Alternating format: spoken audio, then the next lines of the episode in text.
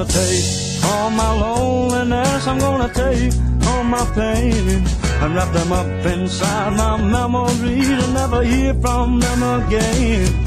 Cause there's a new day dawning. There's a new day dawning. There's a new day dawning. There's a new day dawning. And I think it's gonna be alright. Cause I almost see the light of a new day.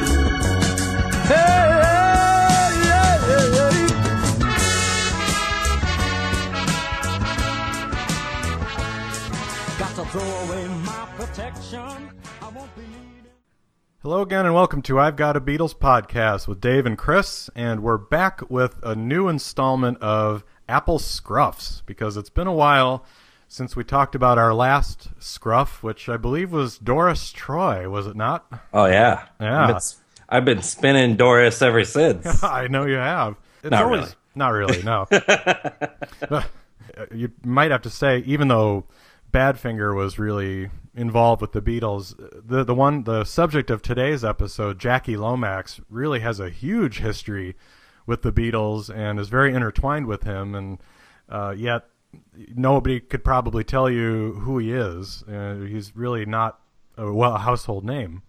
Yeah, he's a real odd duck, Yeah, if you ask me. And he kind of has an odd look to him. Yeah, too. well, he's a like lot of he's not really like a uh, uh, what you'd think of as a leading man. So. Yeah, it's a, it's strange, and so today's episode is going to be uh, titled "The Curious Case of Jackie Lomax," because as we get into the album and get into his history, uh, it seemed like the stars aligned for him so well, but yet, as I said, and we just said, there's no nobody knows who he is, and he's he's been you know kind of a forgotten uh, footnote in the Beatles catalog and Beatles history. So uh, we'll dig into him here. And his one album that was on Apple Records was called "Is This What You Want?"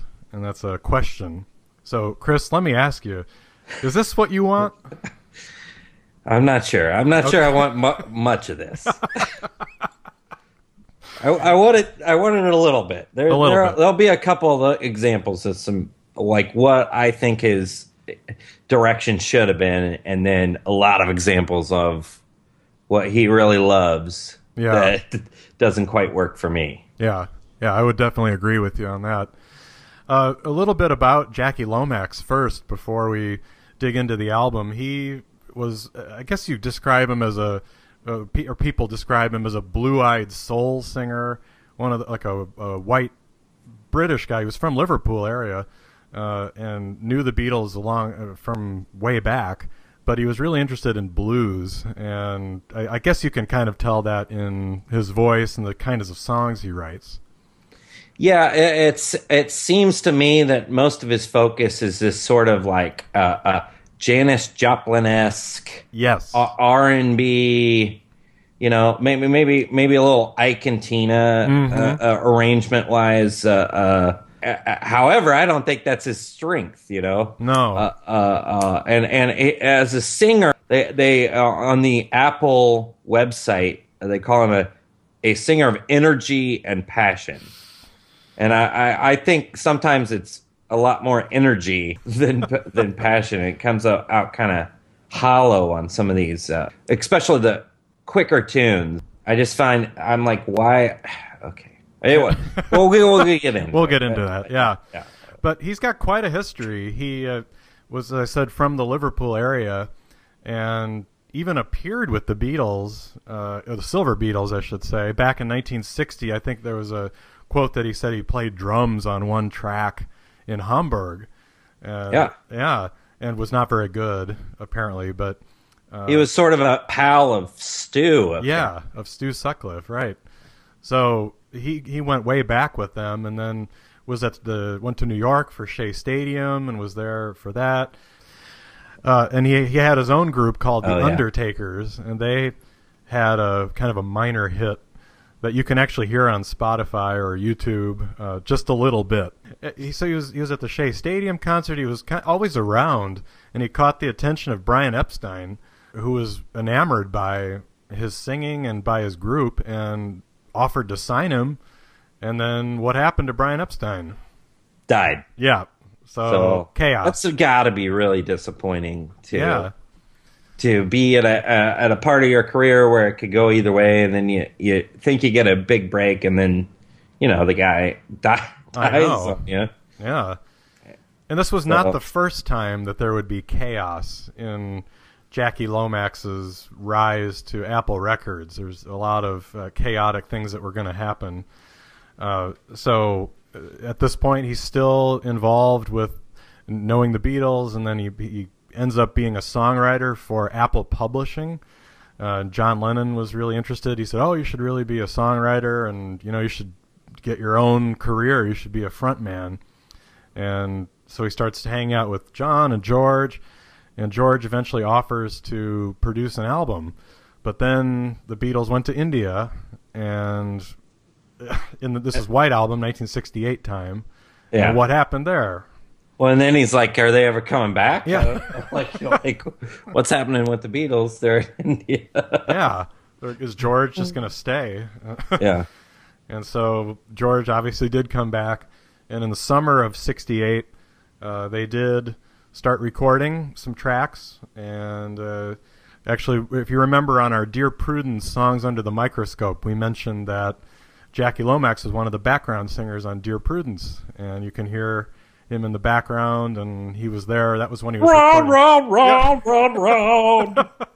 right, that's it. Yeah, that's that's Jackie.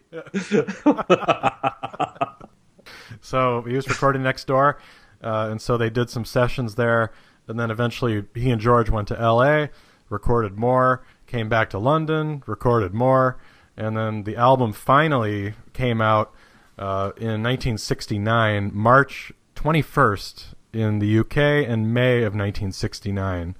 Uh, so it took almost two years to record.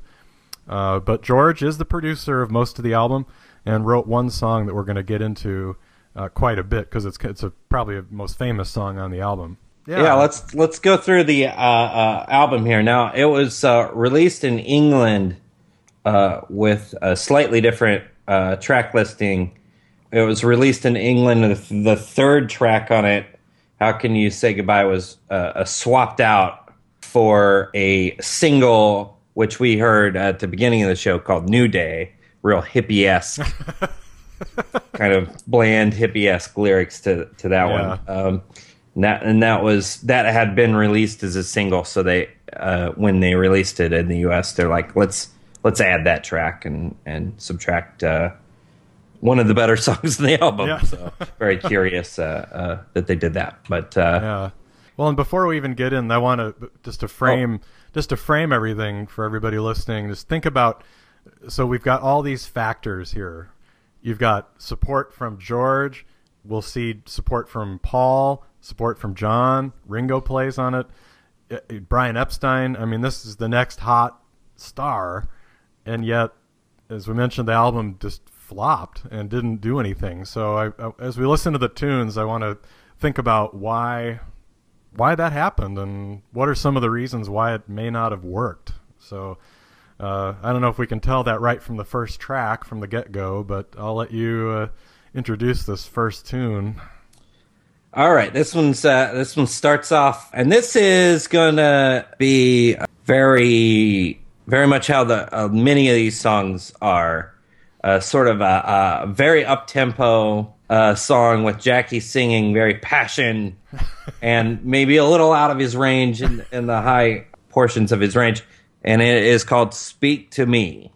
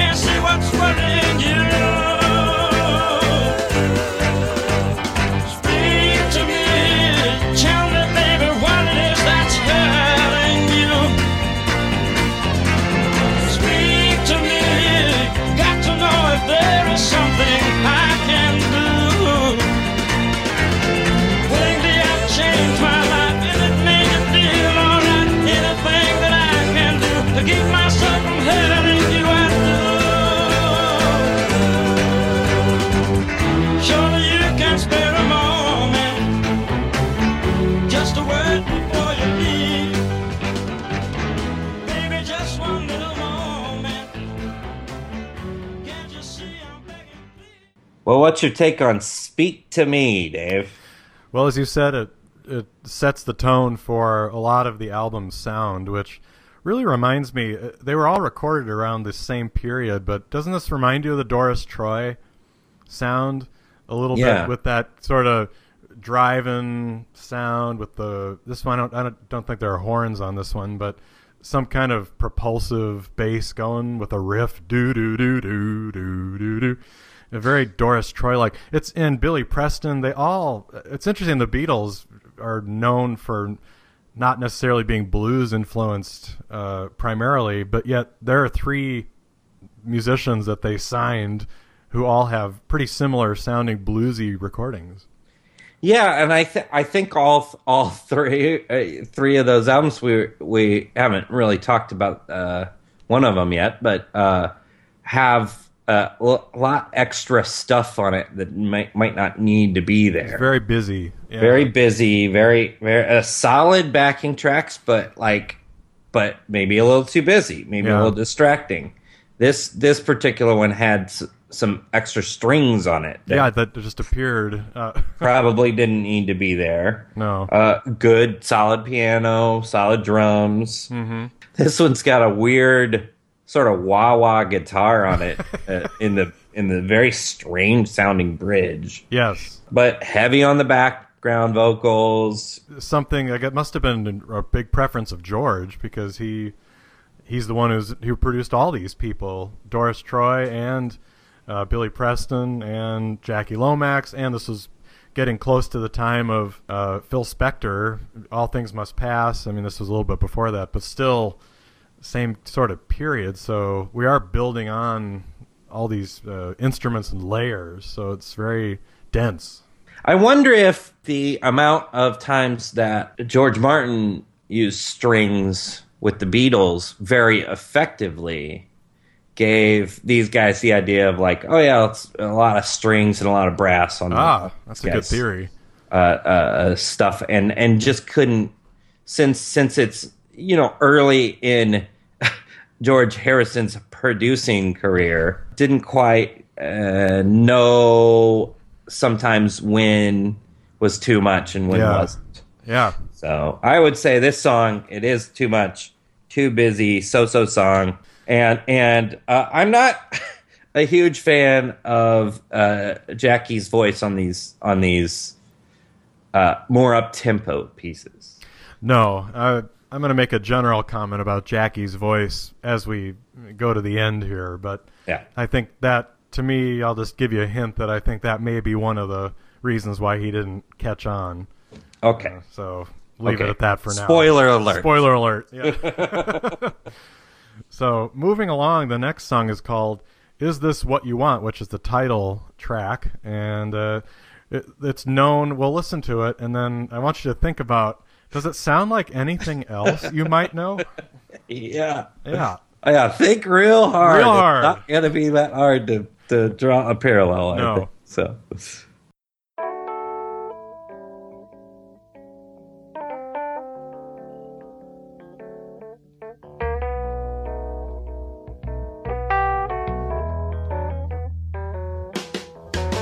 Rolls Royce, a golden voice, money, so you made the choice. I'm buying things for all the boys. Is this what you want? It make you happy? Does it make you feel good? Mohair suits and cowboy boots and plastic tubes with suns that shoot. A lady with whom you know you can't take roots. Is this what you want? And does it make you happy? Does it make you feel good? Is this what you want? Is this what you want? Is this what you want? Apple pie and ice cream, do you treat your mama mean? Does it make you happy? Uh, uh, uh, does it make you happy?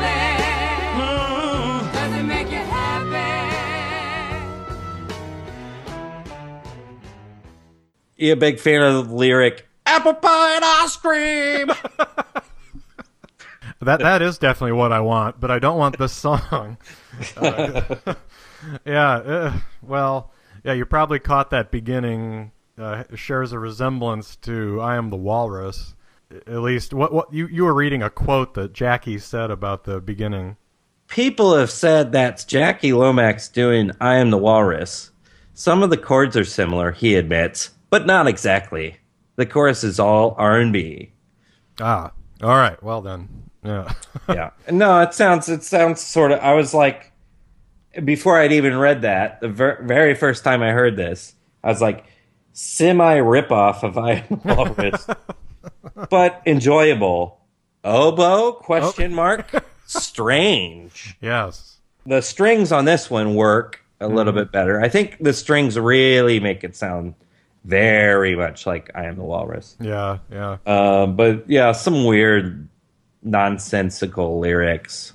I, I just can't get past his voice. I think it really sounds awful on this. It's like just painful to listen to. Uh, uh, way out of range. Uh, can't find a note. Uh, just pretty pretty off. Yeah, I had made a note uh, actually on Speak to Me. I I'm not a huge fan of his voice. Yeah, So, yeah. We'll we'll get into that more later Yeah. on. But uh, that's the second track. So then we move along to we'll we'll do the UK version as we mentioned. Uh, the next one is called "How Can You Say Goodbye."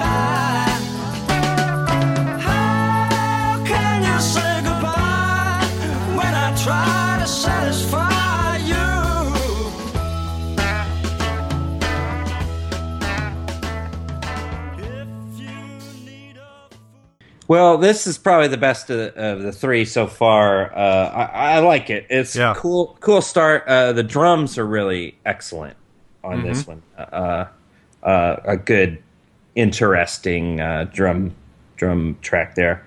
Uh, the best lyrics so far. At least they make sense.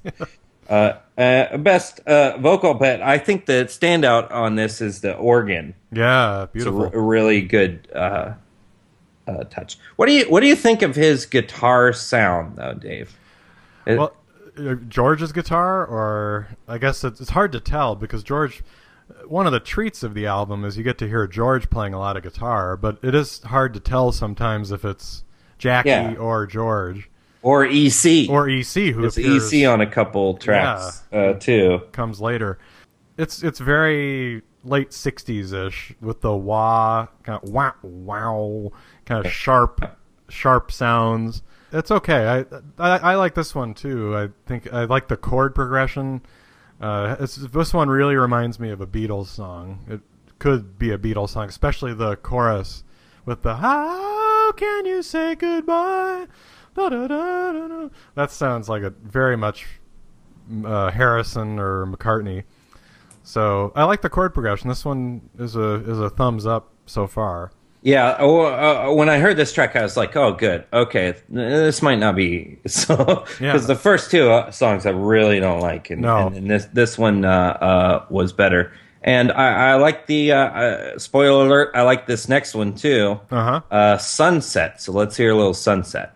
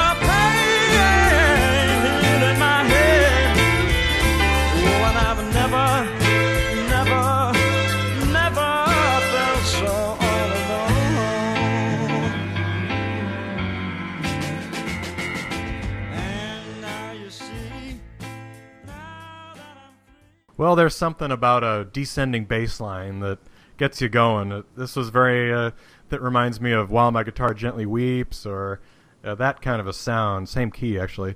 Uh, uh, nice uh, progression. I think Jackie sounds good on this one. The piano is really nice uh, on here. Oh, there's this great piano solo, sort Yes. of uh, uh, uh, three chords the way through with the and where they changed the feel to more of like Yeah. a shuffle drum Yeah. feel there. Really good. And of course, we like. I'm sure you like the uh, acoustic bass on this one, the upright bass that's going boom, ba-doo. Wow, wow. It gives you something to listen to. So Well, and once again, the strings on this one, this is a really effective use of the strings where the strings sort of add to the desperation Yeah. of the lyrics. So I, I, I, I enjoy it very much, Sunset. Yeah, I think it's good. The, a lot of the songs on this album, again, coming out around the time that it did, it just reminds me of the musical Jesus Christ Superstar.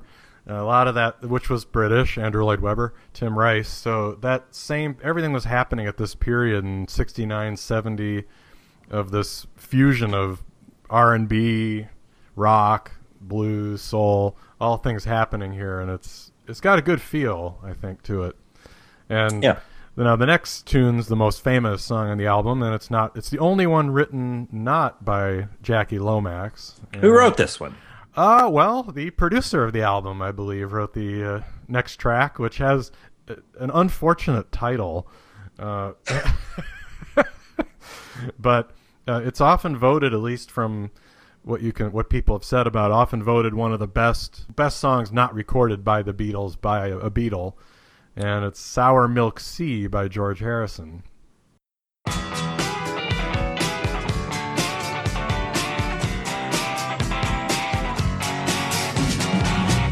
If your life's not right, doesn't satisfy you,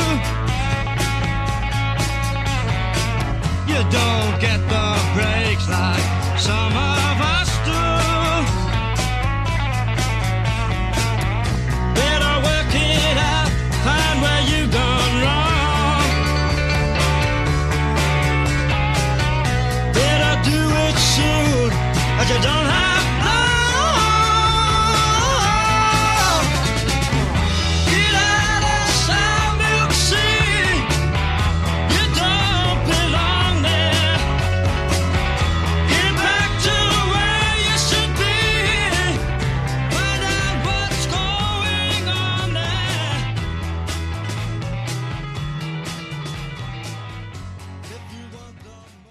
So, Sour Milk Sea. This has a star-studded cast, if there ever was one. So, you want to run through the personnel on this track? George Harrison, EC, our, our good pal EC on lead guitar there. Nicky Hopkins on piano. Paul McCartney on bass. Ringo Starr on drums. That's practically the Beatles. It is practically the Beatles. Yeah. And an uncredited Hammond organ as well. Well, uh, so interesting track here uh, for a lot of reasons. It was recorded by the Beatles themselves uh, during their uh, the Esher sessions, uh, George's house, that where all those acoustic tracks were done for the White album, right when they got back from India, and it was potentially going to be put on the White album, uh, along with other tracks that were discarded, like "Not Guilty" by George, and uh, Yeah. So uh, maybe we should listen to the Beatles version, and then we can discuss uh, kind of what happened to the tune and what you think, how you think it was transformed. So here, we, let's listen to the the Beatles demo.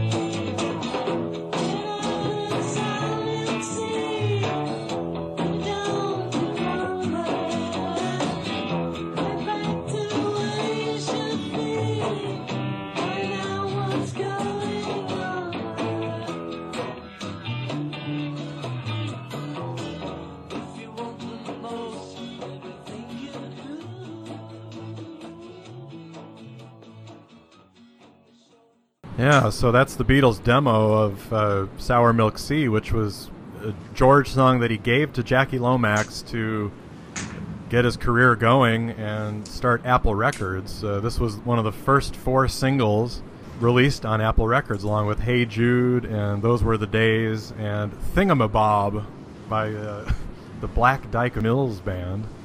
I don't know. It's it's uh, interesting. I mean, What do you think of the song as a song in general? I don't like this one at all.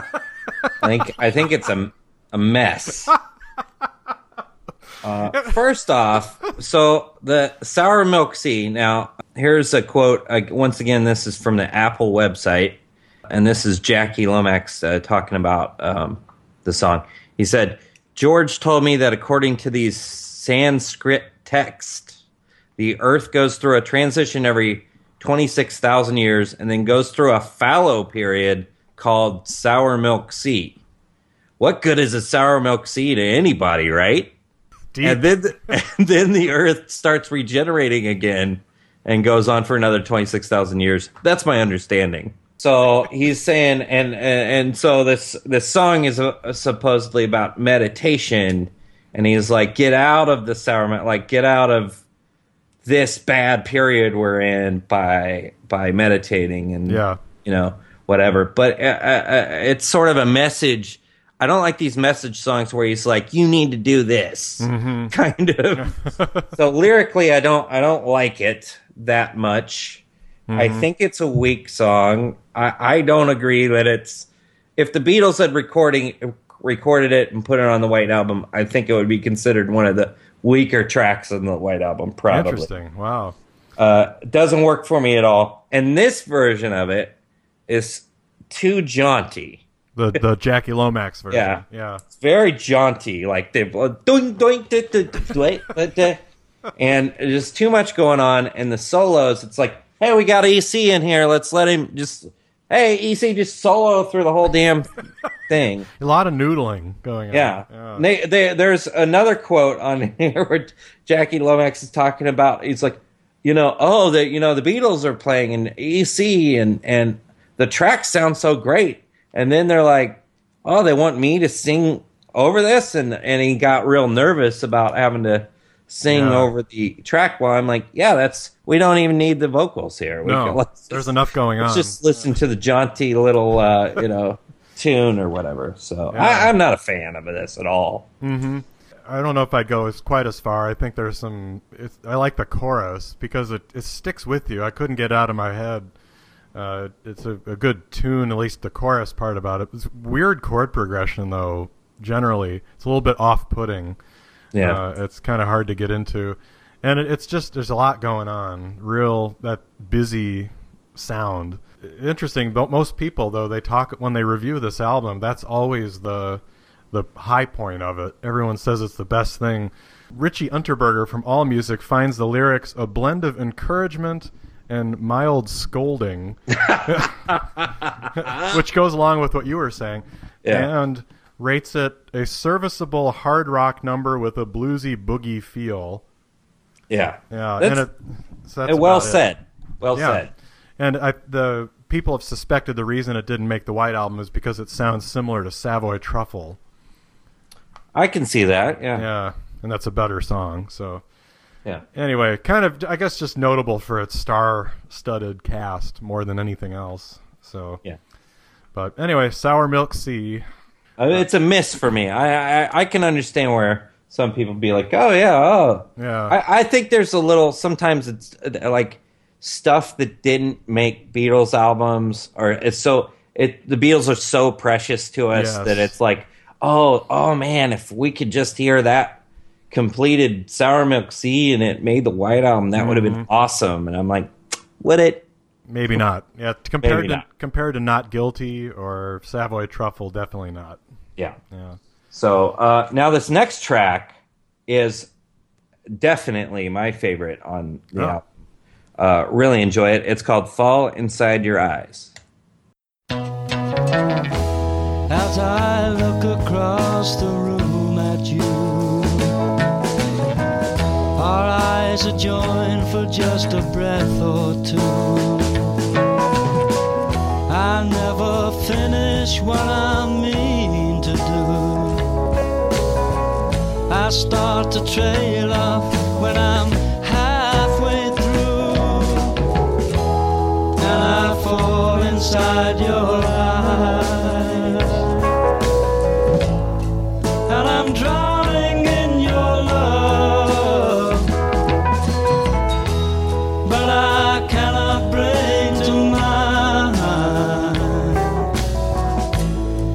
What it was that I was thinking of. I can feel you sigh with my back to you, as though the sigh were mine and I'm attached to you. So, Fall Inside Your Eyes for the last song on the original first side of uh, the Jackie Lomax album, Is This What You Want? Uh, nice, pretty, uh, beautiful music, and I like the Rhodes, Fender Rhodes on it. Oh, yeah. I think also it's nice because Jackie's not screaming and he's not Yeah. out of his range. He's in a very nice, comfortable range. Well, yeah, this is where I think he's. I think he is missing that. This is what he, how he should be singing. Yeah. This is in his range. He's not over. I feel like he over sings everything. They call him in the in the article uh, a a singer of energy and passion. Right. And this, I think, is him singing with pa- understated passion and not way, way, way too much energy like he sings on all the other tracks. Yeah. Um, uh, I just and uh, also the just the lyrics are nice on this. You know, it's a good track. The the rhythm section really destroys this one too. Yeah. The yeah. interplay of the bass and the drums are just fantastic. Mm-hmm. Mm-hmm. And it it's short and sweet. Yes. too. and it ends just perfectly. It doesn't go on too too long. So th- I loved this track. I thought, yeah, it's it's hard to pinpoint like what it's like, but there are a couple tracks where where he's understated yeah.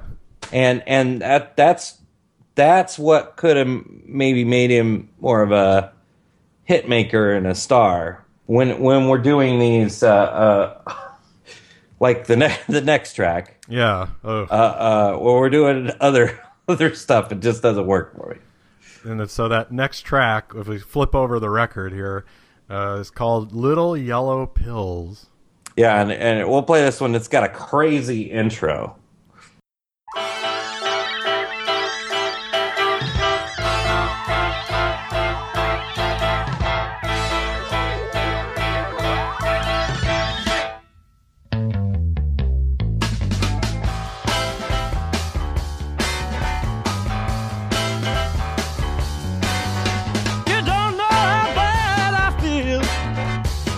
doctor says I'm very ill.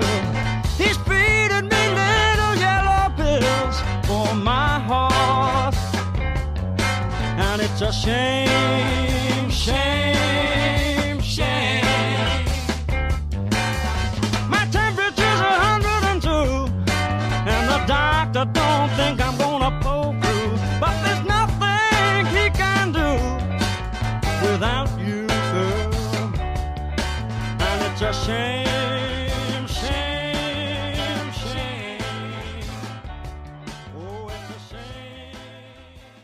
what do you think dave do you think this uh, track's a shame shame shame It kind of is.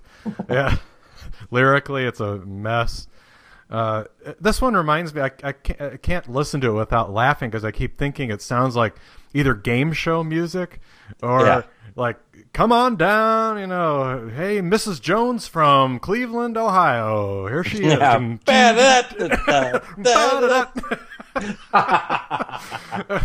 Or like some kind of talk show. Tonight on the Dick Cavett Show, we've got John Lennon and Yoko Ono with the wah wah going and everything. or or uh, uh, maybe Laugh-In like Yeah. they, somebody tells a joke and then they go to the, you know as they're dancing around it's uh, that brassy uh, yeah, the brass going. I just Yeah. can't take it too seriously, even though I guess it's a pretty serious song about the fact that you just can't prescribe little yellow pills for everything that ails you. yeah Yeah, especially heartbreak. especially heartbreak. Yeah, Not not great. no, Not great. uh, uh, also not great. Uh, we won't play this one, but take my word. Uh, this is he's once again his desperate singing. Uh, this time becomes a little bit whiny, and uh, too much backup vocals on that one. Uh, a wild keyboard solo on this one. It sounds like uh, it, it, it sounds like a Manfred Mann uh, blinded by the light of like a weird little whoa, whoa sound. Uh, and then at one point the lyrics are no no no no no no no no no no no no no. that's pretty deep. Yeah. Yeah. So, what do you think of Take My Word? Uh, forgettable. I don't even remember it. it's four minutes long, so I don't remember it. But the next track was the B side of Sour Milk Sea, and this is uh, supposedly described as a, a kick-ass rocker, along like along with Sour Milk Sea. So we, let's hear a bit of "The Eagle Laughs at You."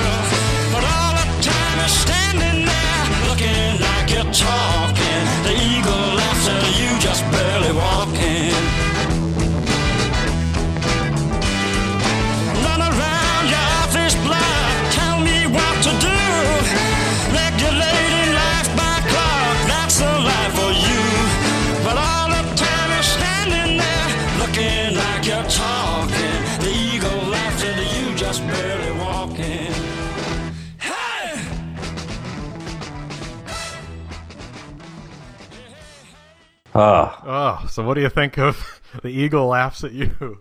I, I don't like it. I, I, it's one of those. It's a real sounds real slo- like one of those sloppy late '60s rock songs that you just generic sounding. Like you know, if you were walking by a concert, you'd be like, "Oh, that's your typical." Yeah, you know, unknown band playing a 60s song. Uh, uh, too much happening on it.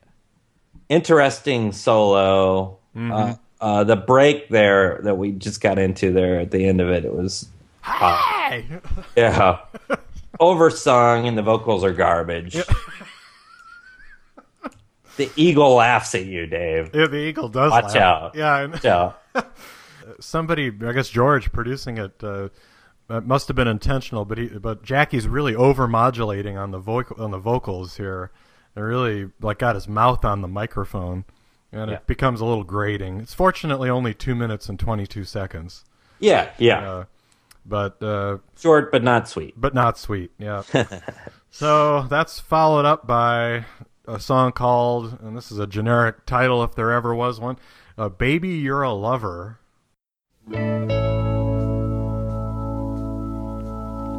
The sun and the moon. They must separate. People do too. Some love some hate but you're one of the loving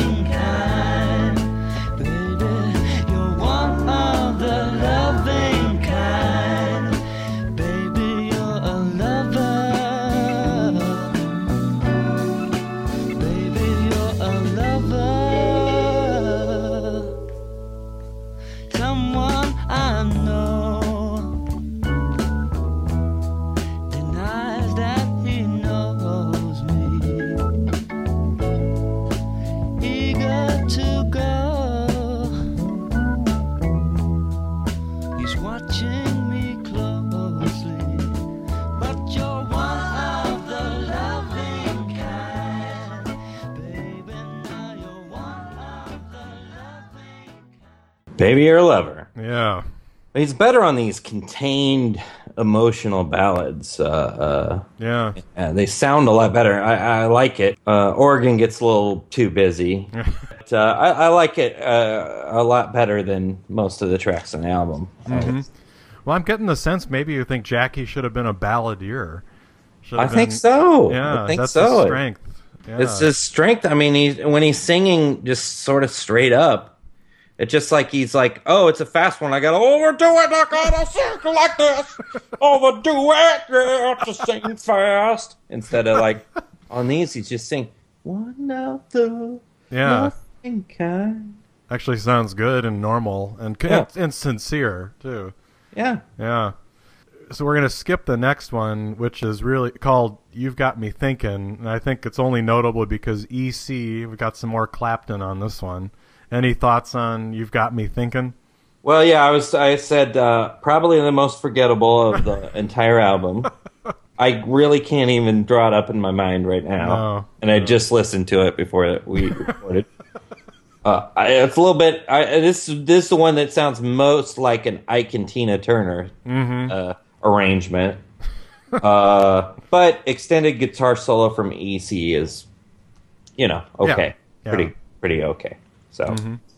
I wonder if uh, Eric was uh, just hanging around Abbey Road after playing on "While My Guitar Gently Weeps." Then he just went over to hang out with Jackie Lomax and just uh, camp. played on a different legendary track. You. Yes, exactly. I don't know. so there you have that, and then the album finishes with a song again, a really generic title. A lot of generic titles on this one, uh, called "I Just Don't Know."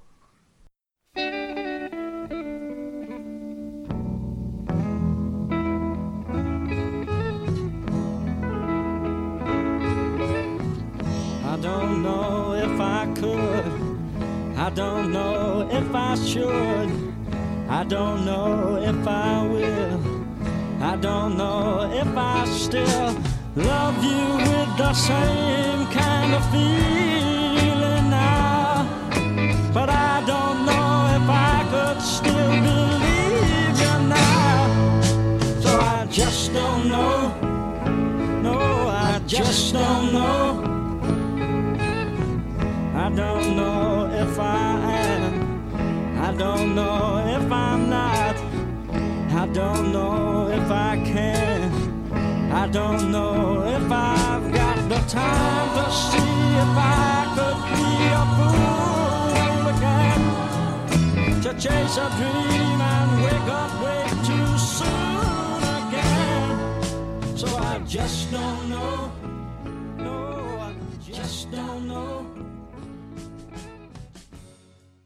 A lot of background vocals on that one, but it, Yeah. it kind of worked. It, it's got again that soul, sort of slow soul feeling.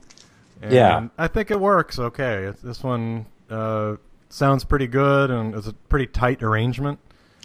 Yeah, a, a bit of an irritating like lick there. Yeah, Uh, maybe yeah. repeats a few too many times, but um, uh, uh, I mean, it's probably the least effective of all the ballads Yeah. on on the album. But still, like it, it, once again, it it works better. for me. He's better. He's a little more contained. Yeah, so, you don't have uh, that. He, he does. He only the only time he screams is uh, in that uh, the chorus, right? It kind of goes into that belting voice again, but Yeah. then the rest of it's okay. So that ends the album uh, proper. There's uh, there was a 1991 and 2004 and 2010 reissue, uh, and they added some tracks, including a song called "Thumb a Ride," which was a cover song that Paul McCartney produced uh, and then some other Jackie tunes, one called Going Back to Liverpool, some mono mixes of tunes, uh, and so on and so forth. So, uh, as we wrap up our latest installment of Apple Scruffs, uh, we go back to the beginning of the episode here, the curious case of Jackie Lomax. So I'm curious, why didn't this album go anywhere? Jackie had all these mishaps along the way, and so we had Brian Epstein dying, we had the Beatles breaking up, uh, we had George uh, getting caught with hashish in his house right when they were going to do some overdubs. But I think it, still, it, Badfinger was successful. But I think for Jackie Lomax, it comes down to a lot of what you said with the arrangements and just frankly, I don't think he has a very good voice. And I think it's it's Muppet like uh, when it gets higher. Uh, it, it just just not effective. It's kind of tough to- yeah, it's, yeah, it's just like annoying to listen to for a long period of time, especially when he does those belting songs. So I think a lot of it, unfortunately, rests on on Jackie himself. But uh, there are a couple hidden gems in here, like we had on the Doris Troy album and James Taylor's albums, and uh, you know some some good tracks. So it's certainly interesting. Jackie did continue after the Beatles, or after uh, after Apple Records. He did continue playing for many years. He died in 2013. You know, did make a career out of it. So give him credit for that. Uh, but a pretty interesting story, and always fun to look at these Apple scruffs just to see what was going on in that crazy company of Apple Records. So uh, we're going to go out today with another song that was on the remaster. It was another uh, single, I believe, uh, How the Web Was Woven. Yeah, this one's a cover. Yeah, and pretty cover. good. So I want to thank you for listening and check out uh, Jackie Lomax. As we said, you can hear him on uh, YouTube or Spotify or anywhere you hear your music. So thanks again for listening.